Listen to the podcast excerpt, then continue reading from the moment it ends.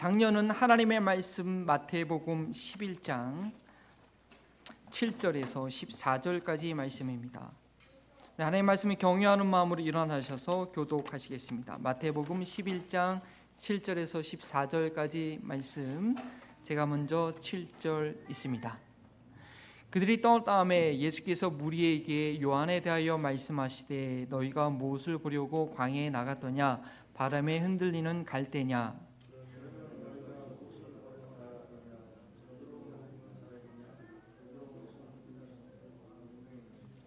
그러면 너희가 어찌하여 나갔더냐? 선지자를 보기 위함이었더냐? 옳다. 내가 너희에게 이르노니 선지자보다 더 나은 자니라.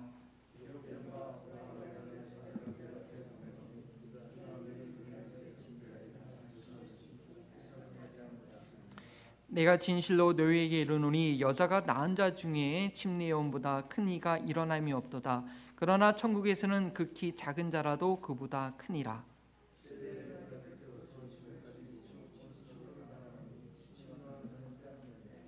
모든 선지자와 율법이 예언한 것은 요한까지니 만일 너희가 즐겨 받을진대 오리라 한 엘리야가 곧 이 사람이니라 아멘은 살아계신 하나님의 말씀입니다. 자리에 앉아 주시고요.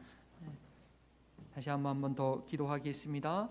하나님 이 시간 생명의 말씀을 들을 수 있는 시간으로 인도해 주시니 감사합니다. 하나님 이 장소를 성령의 능력으로 기름 부어 주시고 부족한 종에게 함께하여 주셔서 말씀을 통하여서 하나님 가까이로 하나님 임재 가까이로 들어갈 수 있는 그 지성소까지 안내받을 수 있는 시간 되시도록 도와주시옵소서. 그 지성소에 이르기 위해서 주님께서 말씀하신 그 말씀대로 그 내용대로 해야 했던 것처럼 오직 하나님께서 원하시는 그 진리의 뜻만이 증거될 수 있도록 성령 도와주옵소서 모든 진리를 왜곡하게 하는 그러한 것들이 주 예수의 이름으로 다 떠나가게 하여 주시고 우리, 우리 각자 안에 있는 진리의 성령님을 인하여서 네, 영혼 가운데 새겨지는 생명의 씨앗이 있게 하여 주옵소서 감사하며 예수님의 이름으로 기도합니다. 아멘. 난민 사역하는 분께 들은 이야기입니다. 중동에서 온 난민들 중에요. 아직도 이 침례 요한을 믿고 있는 사람들이 있다고 합니다. 그래서 지금 제가 좀 찾아봤는데요. 그 종교 이름이 뭐냐면 마냐 만다야가 그 만다여 교인데 세계적으로 6만에서 7만 명이 있답니다. 그리고 주로 그 근거지가 이라크이고요. 지난 이라크 전쟁 때 전 세계로 흩어져 가지고 난민으로 있고 그래서 어, 텍사스 달라스까지 그 난민으로 그 사람들이 왔었던 것 같아요. 한 지금은 5천 명 정도 남아 있다고 합니다. 야, 2000년이 지났는데요. 이 침례 요한의 연한력이 대단하지 않습니까? 물론 사도 바울이 에베소에서 복음을 전할 때 제자라고 하는 사람들이 보니까 자기들은 침례 요한의 침례만 알고 예수님의 침례는 모른다. 하는 그런 경우도 있었습니다. 대단한 영역이었죠. 그런데 이제 복음이 전파된 지 2000년이 지났는데도 아직도 이 친리 요한의 영향 가운데 있는 그 메시지 가운데 있는 사람이 있었다. 정말 놀랐습니다. 그만큼 친리 요한이 이 메시아 그리스도의 길을 예비한 마지막 선지자로서 그 영향력이 엄청났다라는 것을 보여주는 것이죠. 그런데 그 영향력이 좀 과한 것 같습니다. 배보, 이런 경우에 배보다 배꼽이 더 크다 그러죠. 침례요한은 스스로 사실은 그는 자기는 자기 스스로는 나는 광야에 외치는 소리다라고 이사야 말씀 인용하면서 그리고 자기 뒤에 오실 일을 준비하기 왔다고 했지만 그러한 침례 요한을 사람들이 오해를 해도 한참 오해한 상황입니다.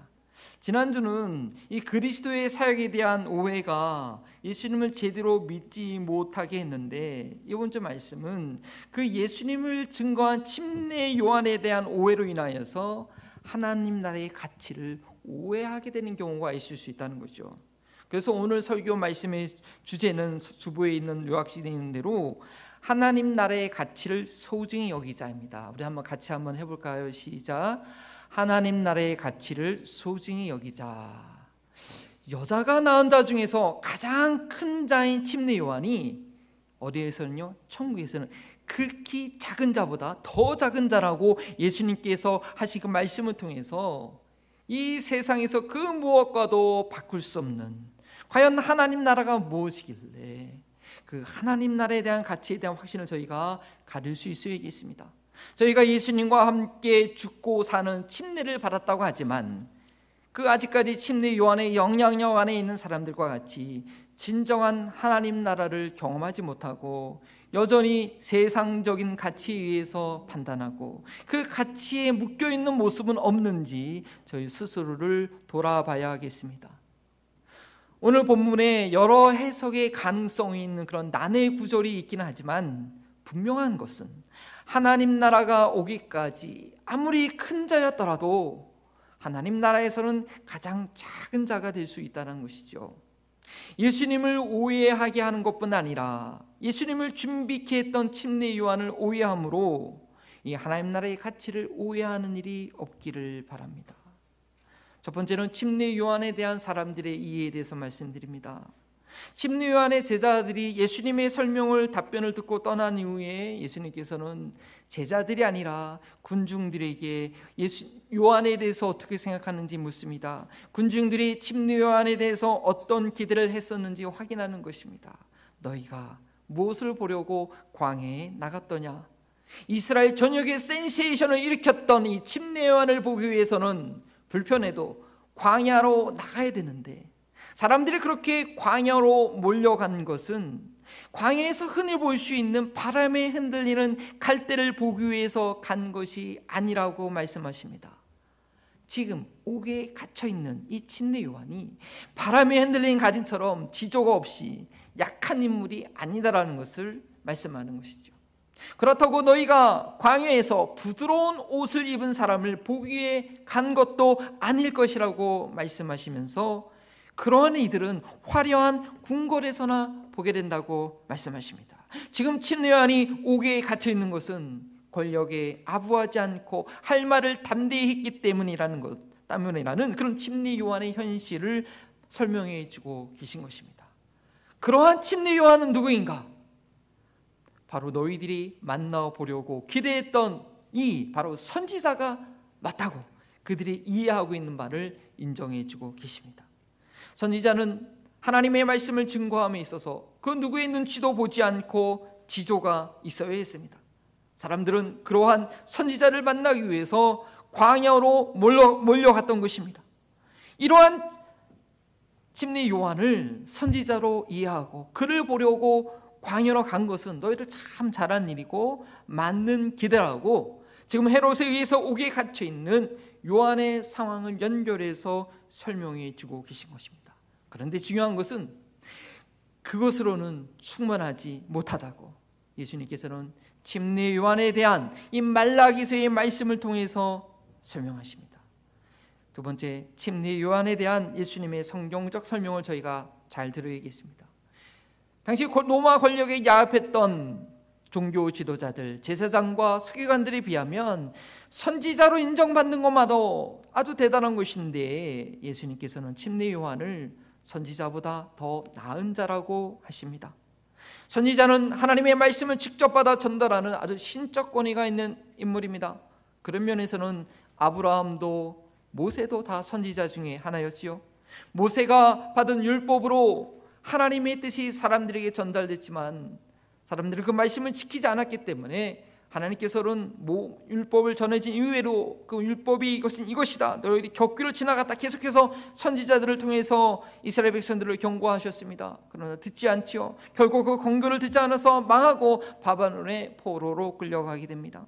바벨론의 포로로 끌려갔을 때도 하나님께서는 계속해서 다니엘과 에스겔을 같은 선지자를 통해서 말씀하셨습니다. 또한 포로에서 다시 이스라엘 땅에 돌아온 후에도 그들이 자유롭지 못했지만 학계와 스가랴 같은 선지자를 통해서 말라기 같은 선지자를 통해서 계속 계속 말씀해 주셨습니다. 우리 하나님은 말씀하신 하나님입니다. 그런데 말라기 선지자를 마지막으로 해서 400년 동안 하나님의 음성이 들려지지 않았습니다. 말라기서를 끝으로 해서 성경이 기록되지 않았습니다. 예수님이 오기까지 성경이 기록되지 않은 것입니다. 그런데 그 400년의 침묵기를 깨고 광야에서 하나님의 음성이 들려졌고 바로 침례 요한이 증거하는 내용을 모든 사람들이 하나님의 말씀으로 인정하게 됨으로써 그 선지자를 보기 위해서 모두 광야로 몰려갔던 것입니다.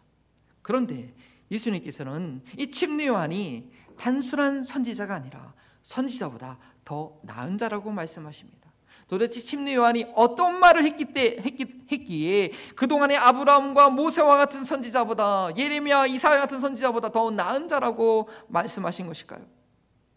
강에서 외치는 침례 요한의 모습에 대해서 예수님께서는 구약의 말라기 선지자의 예언을 통해서 예언이 성취된 것이라고 말씀하시죠. 10절 말씀입니다. 보라 내가 내 사자를 내 앞에 보내노니 그가 내 길을 내 앞에 준비하리라. 침례 요한은 그리스도가 이 세상에 구원자로 올 것이라는 많은 예언자들의 예언을 단순히 반복해서 이야기한 것이 아니라 그 그리스도의 사역을 직접 준비한 일을 했다. 내가 그가 내 기회를 내 앞에서 준비하리라. 바로 그 예수 그리스도의 사역을 직접 준비했기 때문에 다른 선지자들과는 차이가 난다는 것입니다.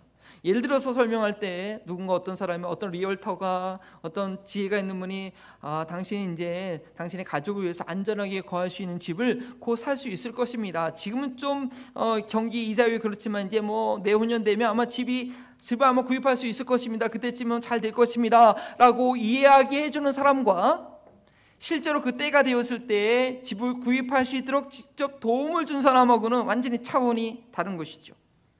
침례 요한은 그리스도께서 오셔서 구원의 역사를 이룰 것을 예언했을 뿐 아니라 그가 사역을 할 수 있도록 예수님께서 사역을 할 수 있도록 길을 닦아 놓으신 것입니다. 그 집을 구입할 수 있도록 직접 도와준 것입니다. 그 누구도 듣기 싫어하는 회개하라는 메시지를 광야에서 선포하면서 400년 동안 하나님의 음성을 듣지 못해 멀어져 있던 사람들의 마음을 하나님께로 돌이키게 했습니다. 그 사역을 확인시켜 준 것이 14절 말씀이죠. 만일 너희가 즐겨 받을진대 오리라 한 엘리야가 곧 이 사람이니라. 이 말씀도 역시 구약의 마지막 성경이 이 말라기의 맨 마지막 구절을 근거해서 설명한 것입니다. 말라기서 4장 5절과 6절 전반주에 보니까 보라 여호와의 크고 두려운 날이 이르기 전에 내가 선지자 엘리야를 너희에게 보내리니 그가 아버지의 마음을 자녀에게로 돌이키게 하고 자녀들의 마음을 그 아버지에게로 돌이키게 하리라고 되어 있습니다. 침례 요한은 사람들의 마음을 낮아지고 가난하게 만들어서 예수님께서 전하시는 그 하나님 나라의 복음을 받아들일 수 있도록 준비시킨 것입니다. 그리고 그 실제적인 열매로는 그의 제자였던 안드레와 요한이 예수님의 제자가 되었고 또한 이 베드로는 안드레의 형제가 아니었습니까? 그리고 베드로가 예수님의 수제자가 되었습니다. 또 예수님의 공생애가 시작되도록 예수님에게 침례를 베풀기도 했습니다. 예수님께서는 침례 요한에 대해서 군중들이 단순히 400백 년 만에 살아있는 하나님의 음성을 전하는 그런 선지자로서뿐만 아니라 말라기 예언대로 하늘로 수천했던 엘리야가 다시 와서 메시아의 길, 그리스도의 길을 예비한 자로 이해하기를 원하셨습니다. 왜냐하면 이 침례 요한과 그의 사역을 제대로 이해하지 못하면 하나님 나라를 제대로 경험하지 못하게 되기 때문입니다. 하나님 나라에서 가장 작은 자가 되고 말기 때문입니다. 그래서 제가 본문의 본문을 15절까지는 잡지 않았지만 귀인 자는 들을지어다 하면서 그 다음 세대 이야기를 넘어가고 있는 것이죠. 왜 그런지 계속되는 이 침례 요한에 대한 예수님의 설명을 들어봅니다. 하나님 나라에서 관점에서 본 침례 요한을 저희는 이해할 수 있어야 됩니다. 예수님께서는 침례 요한이 선지자보다 더 나은 자라고 말씀하시면서 강조하신 말씀이 11절 앞구절입니다. 여자가 낳은 자 중에 침례 요한보다 더 큰 이가 일어남이 없도다. 이보다 더 극찬의 말이 있을까요? 침례 요한은 지금까지도 여자가 낳은 자 중에서라고 말씀하셨습니까? 이 지구상에 태어난 어떠한 사람보다도 가장 흑림이 되는 사람입니다. 타임주의 매년 매해 그의 가장 영향력을 끼친 각 분야별로 영향력을 끼친 인물 100명을 뽑습니다. 종종 한국 사람의 이름도 들어가 있어서 관심을 갖게 되는데요. 올해는 정치가와 또 영화 감독 두 명의 한국 사람 이름이 100명 중에 들어가 있더라고요. 세계의 흐름을 바꿔놓거나 이끌어가는 영향력 있는 인물로 주목받는다는 것 대단히 영광스러운 일입니다. 그러나 예수님의 관점으로 볼 때 그 누구라도 여자가 낳은 사람들 중에 침례요원보다 더 위대한 인물은 없다라는 것입니다. 예. 여자가 낳은 사람 중에 여러분 그렇다고 해서 예수님보다 더 뛰어난 사람으로 얘기하면 안 되죠. 물론 예수님은 여자의 후손이라고 하지만 여자가 낳았다는 것은 혈통 가운데 낳았다는 것을 의미하지 않습니까?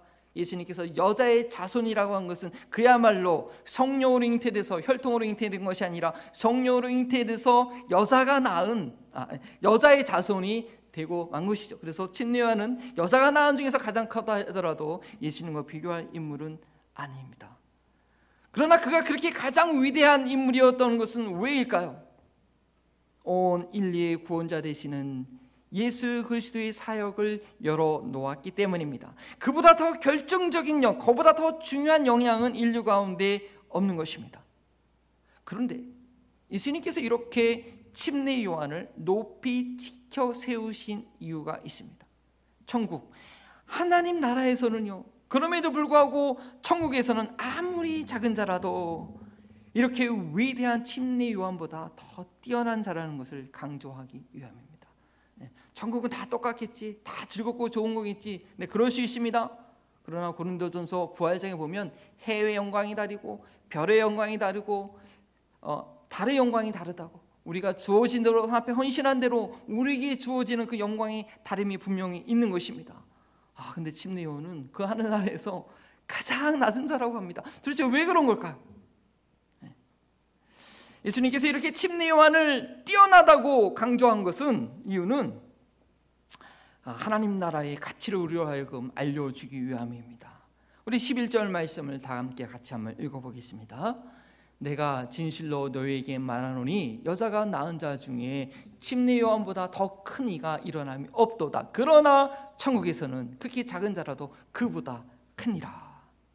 저희가 이 내용을 잘 이해하기 위해서는 그 이후에 계속 설명되고 있는 12절과 13절 말씀을 이해해야 됩니다.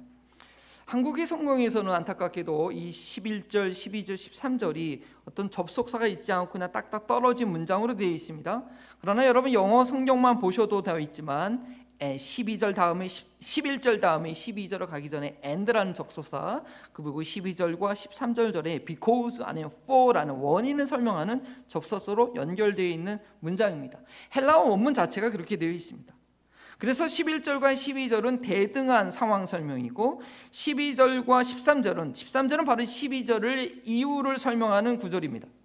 따라서 이 11절과 13절은 이 구절들은 한 가지를 설명하기 위한 것으로 이해해야 합니다. 그것이 무엇을 위한 설명이었을까요? 바로 천국 하나님 나라에 대한 이해를 위해서 예수님께서 11절과 14절까지 제가 13 14절 이미 설명드렸기 때문에 14절까지 하나님 나라에 대한 이해를 위해서 설명한 내용입니다. 수수께끼와 같은 내용이죠, 사실은요. 11절 침례 요한이 여자가 낳은 자 중에서 가장 큰 자라고 할지라도 하나님 나라에서는 그게 작은 자보다 작은 자라고 천국의 특성에 대해서 말씀하셨습니다. 그리고 12절은 그러한 특성이 있는 하나님 나라가 침례 요한 이후로 모든 사람들에게 활짝 열려 있는 상황이라고 이어서 설명하시거나 또는 다른 해석으로 하나님 나라가 고난을 받고 있다는 설명을 하십니다. 그리고 12절 같은 이유가 된 이유 어, 상황이 왜 그렇게 되느냐고 13절에 그 원인을 설명하셨는데 모든 율법과 선지자가 침례 요한 때까지이기 때문이라는 것이죠. 다시 설명드리면 11절은 천국 하나님 나라에 대한 특성에 대한 설명. 12절은 그런 하나님 나라가 침례한 이후로 지금 어떤 상태에 있다는 설명. 그리고 왜 그렇게 된지 13절에 설명하고 있는 것입니다. 그런데 이 설명이 한눈에 금방 들어오지는 않으실 것입니다. 왜냐하면 바로 이 12절 말씀 때문에 그렇습니다. 12절에 말씀하는 의미가 정확하지 않기 때문입니다. 그리고 이 12절은 성경 중에 잘 이해하기 어려운 난해 구절 중에 하나라고 합니다 침례한 때부터 지금까지 천국은 침노를 당하나니 침침이 돼서 나오네요. 침노한 자는 빼앗느니라. 이 구절을요 해석할 수 있는 내용이 일곱 가지 경우가 있다고 합니다. 그리고 이 한 구절을 설명하기 위해서 310페이지 되는 그런 책도 있습니다. 성경 공부 시간이 아니라서 다 설명드리지 못하지만 이 논쟁의 핵심은 뭐냐? 이것이 긍정적인 의미냐, 부정적인 의미냐? 이것을 긍정적으로 봐야 될 것이냐, 부정적 의미로 봐야 될 것이냐라고 결국 나눠집니다. 종종 이런 말 여러분 들어보셨을 것입니다. 천국은 침노하는 자의 것이니까 우리가 더 열심히 내야 된다고 이렇게 얘기하는 경우가 있죠. 바로 12절 말씀을 긍정적으로 봤기 때문에 그렇게 얘기할 수 있는 것이죠.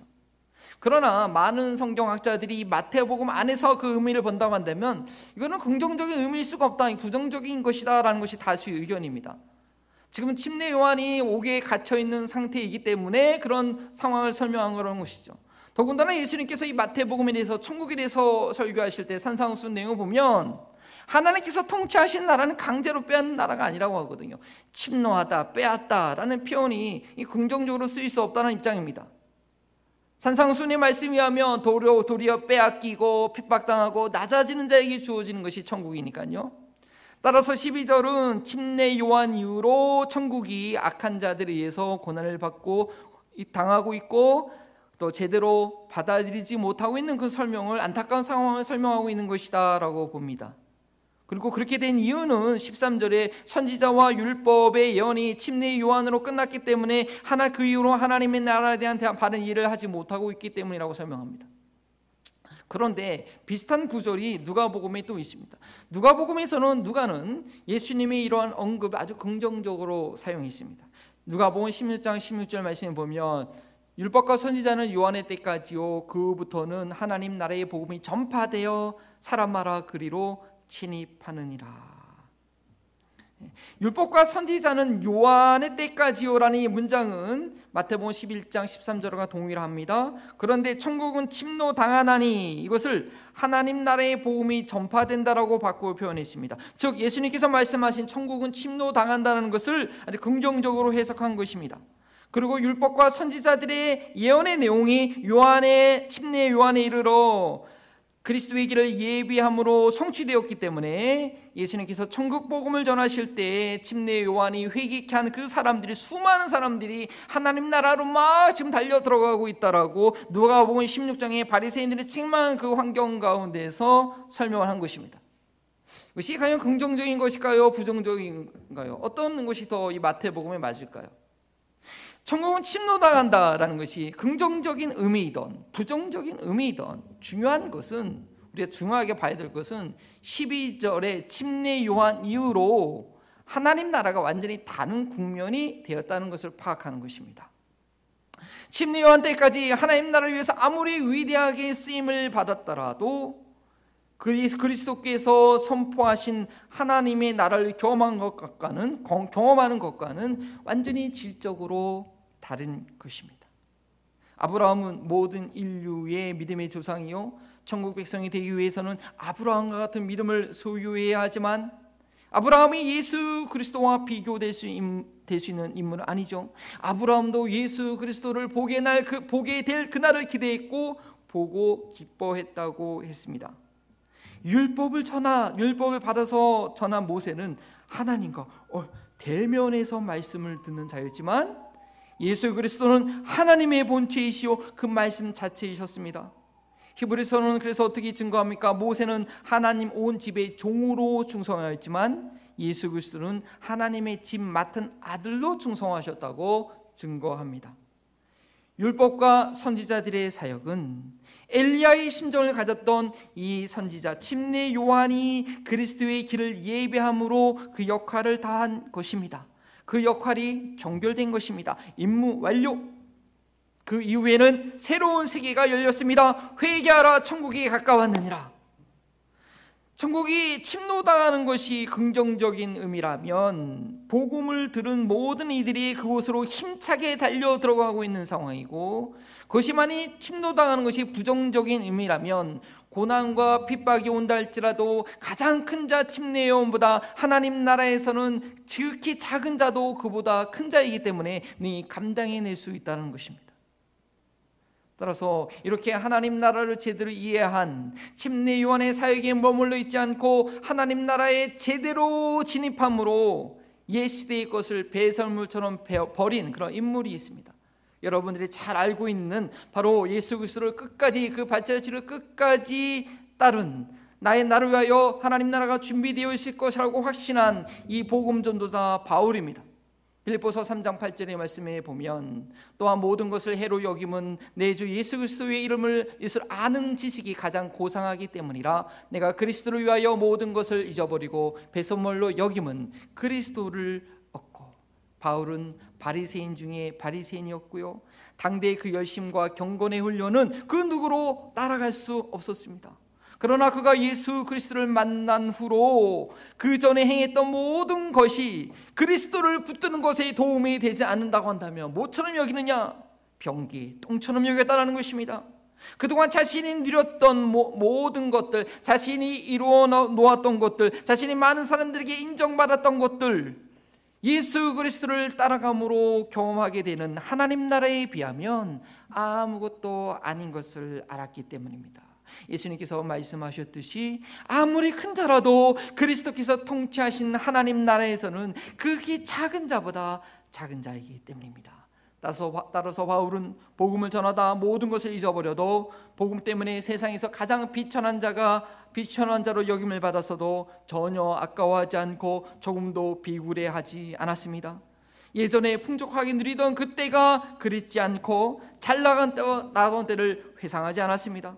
바울은 그리스도 안에 있는 것이 영원토록 가장 부유한 것이고 가장 존귀한 것이라는 것을 진리를 믿었기 때문입니다.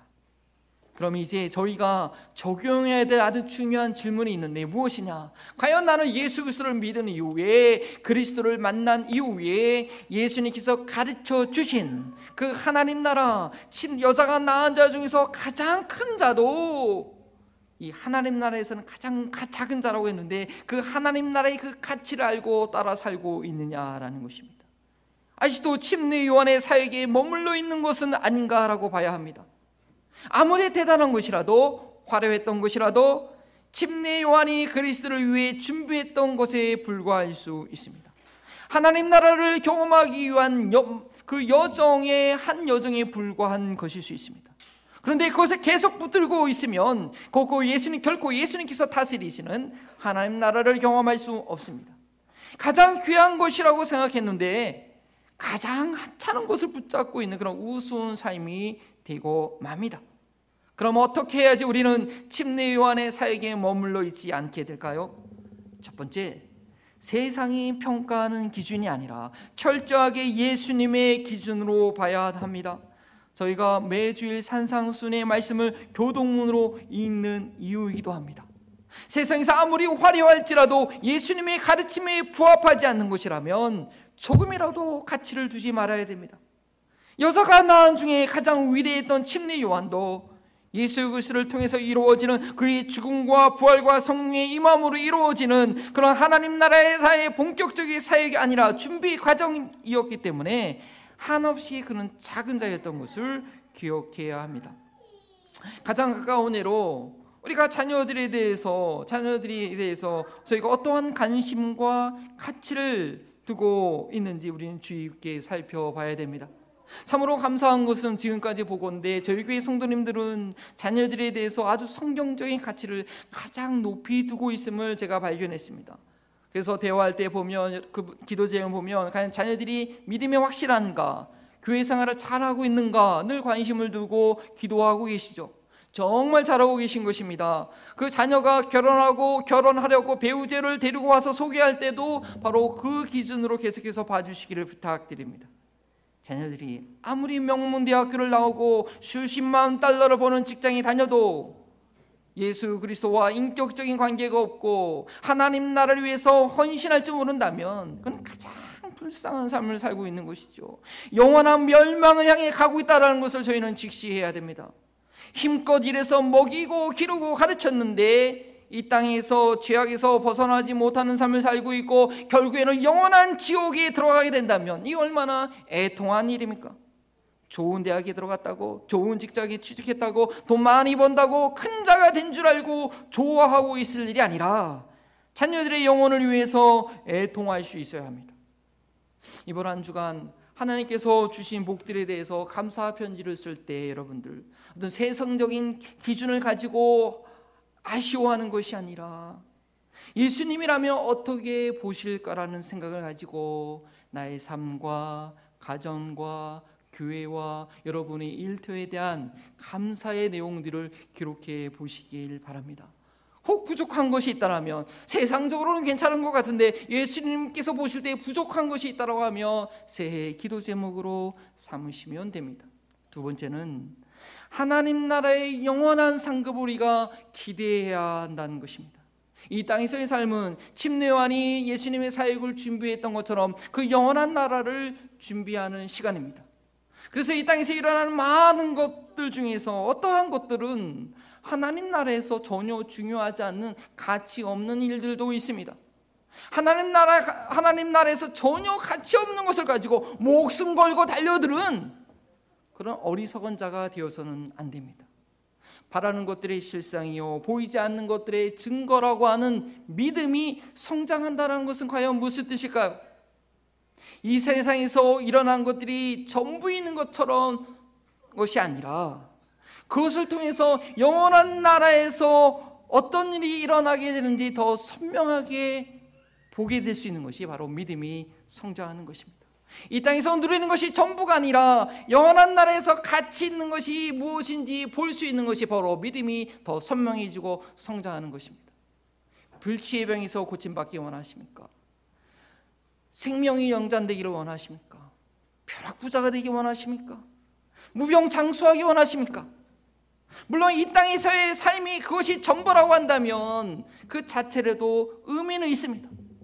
그러나 영원한 나라를 준비하는 믿음이 있는 자라고 한다면 건강한 몸으로 연장된 생명으로 넉넉히 주신 재물을 가지고 어떻게 하나님 나라를 위하여 헌신할 것인가를 구하게 됩니다. 바로 그것이 기도 응답의 목적이 되고 하나님 나라의 가치를 위해서 기도하게 되는 것입니다. 여러분 히스기야 왕이 15년 더 연장된 그 이야기 있지 않습니까? 그가 15년 15년 더 연장돼서 무슨 일을 했습니까? 그 동안에 남유다의 가장 악한 왕 문하세가 태어나고 말하는데 그런 일을 하지 않게 되는 것입니다. 저희는 오늘 예수님께서 침례 요한이 여자가 낳은 중에서 가장 큰 자라고 지켜 세우신 이후에 천국에서는 가장 극히 작은 자보다 작은 자가 그보다 크다라고 하신 말씀을 통해서 과연 이 땅에서 우리가 어떤 가치를 붙들고 살아야 될지 돌아볼 수 있는 저희들 되기 원합니다. 과연 나의 삶 가운데는 하나님 나라의 가치가 발견되는가? 저희는 돌아볼 수 있어야겠습니다. 주보에 있는 자신을 돌아보게 하는 두 가지 질문 여러분께 드립니다. 눈을 감고 성령께서 이 짐을 통해서 내게 하신 말씀을 들어보시기 바랍니다. 최근에 나가 내가 가장 기뻐한 일은 무엇, 무엇이었으며 그것을 과연 예수님께서도 기뻐하실 일이었을까?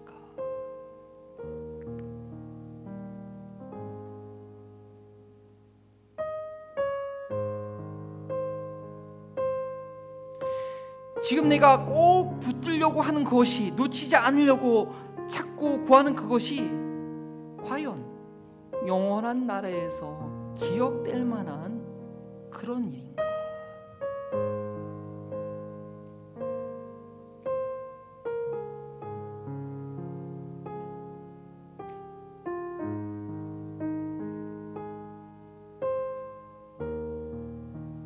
이 시간 우리 함께 기도할 때 성령께서 들려주신 음성을 들으면서 내가 예수 그리스도와 함께 죽고 다시 부활의 능력으로 살아간다고 하지만 여전히 침례 요한의 사역에 머물러 있는 여전히 세상이 구하는 그 가치와 그것을 지옮기고 그것이 없어서 아쉬워하며 그것 때문에 안달하했던 우리의 삶이 아닌가. 오늘을 올 한 해를 마무리하면서 정말 하나님께 주신 것들을 감사해야 되는 이 시간 가운데 진정으로 무엇을 감사해야 될지 깨닫고 그 하나님 나라 향해서 달려갈 수 있는 저희 교회와 나의 삶이 되게 해달라고 주의 이름을 부르며 하나님 주님께 붙들림 받는 우리 교회와 우리 삶 되게 해달라고 함께 기도합니다. 주여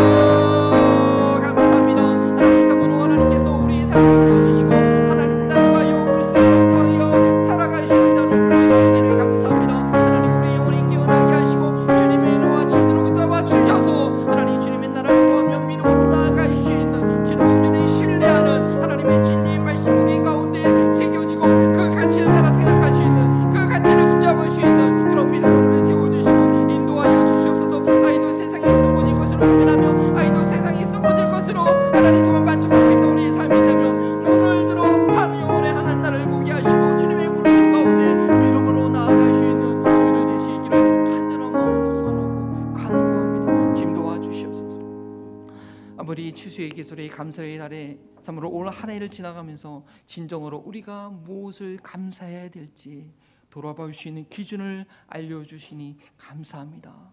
정말 하나님 나라에서 영원히 누릴 수 있는 정말 예수 그리스도의 죽으심과 부활과 성령의 임하심으로 나타나는 그런 하나님 나라의 역사를 늘 사모하고 그를 위하여 고난을 당한다 할지라도 그를 위하여 외면을 당한다 할지라도 기뻐할 수 있는 저희의 믿음이 되게 하여 주시옵소서. 참으로 하나님 나라의 가치 알지 못하고 썩어질 것을 구하고 있는 그것을 인하여 염려하며 근심하고 있는 지체들이 있습니까? 성령 이 시간 친히 찾아가 주시고 그들의 눈을 뜨게 하여 주시고 주님께서 나를 얼마나 소중히 여기시는지 지극히 작은 소자 하나를 귀하게 여기시는 주님의 눈길로 주님의 관점으로 나 자신과 우리 교회와 이 지역사회를 바라볼 수 있도록 인도하여 주시옵소서. 주님의 도우심과 위로하심과 붙들어 주심을 감사하오며 예수 그리스도의 이름으로